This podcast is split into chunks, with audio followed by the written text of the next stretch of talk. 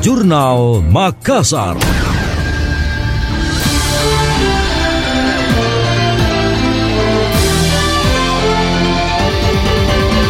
Gubernur Sulawesi Selatan Andi Sudirman Sulaiman gerak cepat merespon banjir yang terjadi beberapa waktu lalu di beberapa kabupaten kota di wilayahnya.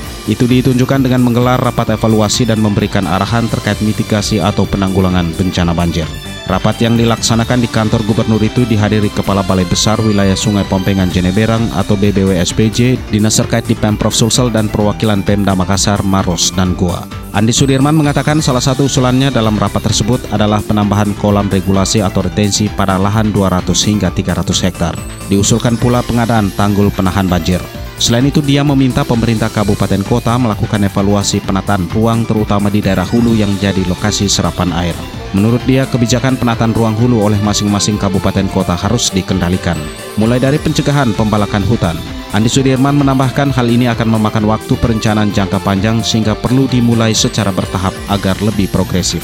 Sementara itu, Kepala BBWS Pompengan Jeneberang Jaya Soekarno menambahkan adapun rencana lokasi penambahan kolam retensi difokuskan pada wilayah Kecamatan Moncongloe, Kabupaten Maros. Selain berfungsi sebagai reduksi banjir, kolam regulasi juga menjadi reservoir air baku.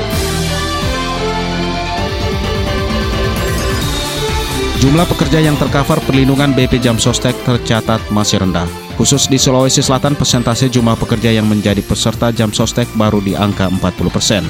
Asisten Deputi Bidang Kepesertaan Kantor Wilayah Sulawesi Maluku BP Jam Sostek alias AM saat ditemui usai menghadiri rapat tim percepatan kepesertaan perlindungan sosial ketenaga kerjaan masyarakat pekerja mengungkapkan pihaknya menyasar 2,8 juta pekerja di Sulawesi Selatan untuk menjadi peserta Jam Sostek. Dari target tersebut baru sekitar 1,1 juta pekerja yang terdaftar.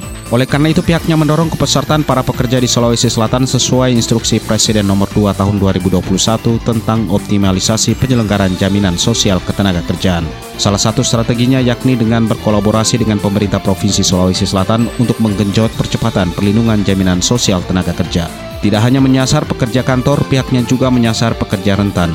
Di antaranya pekerjaan keagamaan seperti guru mengaji, imam masjid, marpot masjid, pekerja di gereja dan sebagainya. Sasaran lainnya yaitu petani, nelayan, dan pekerja rentan lainnya.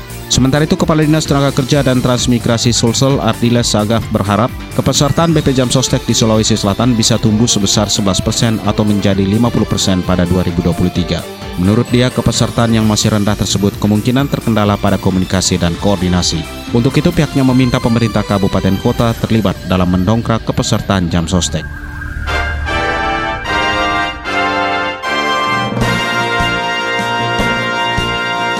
Demikian tadi Jurnal Makassar.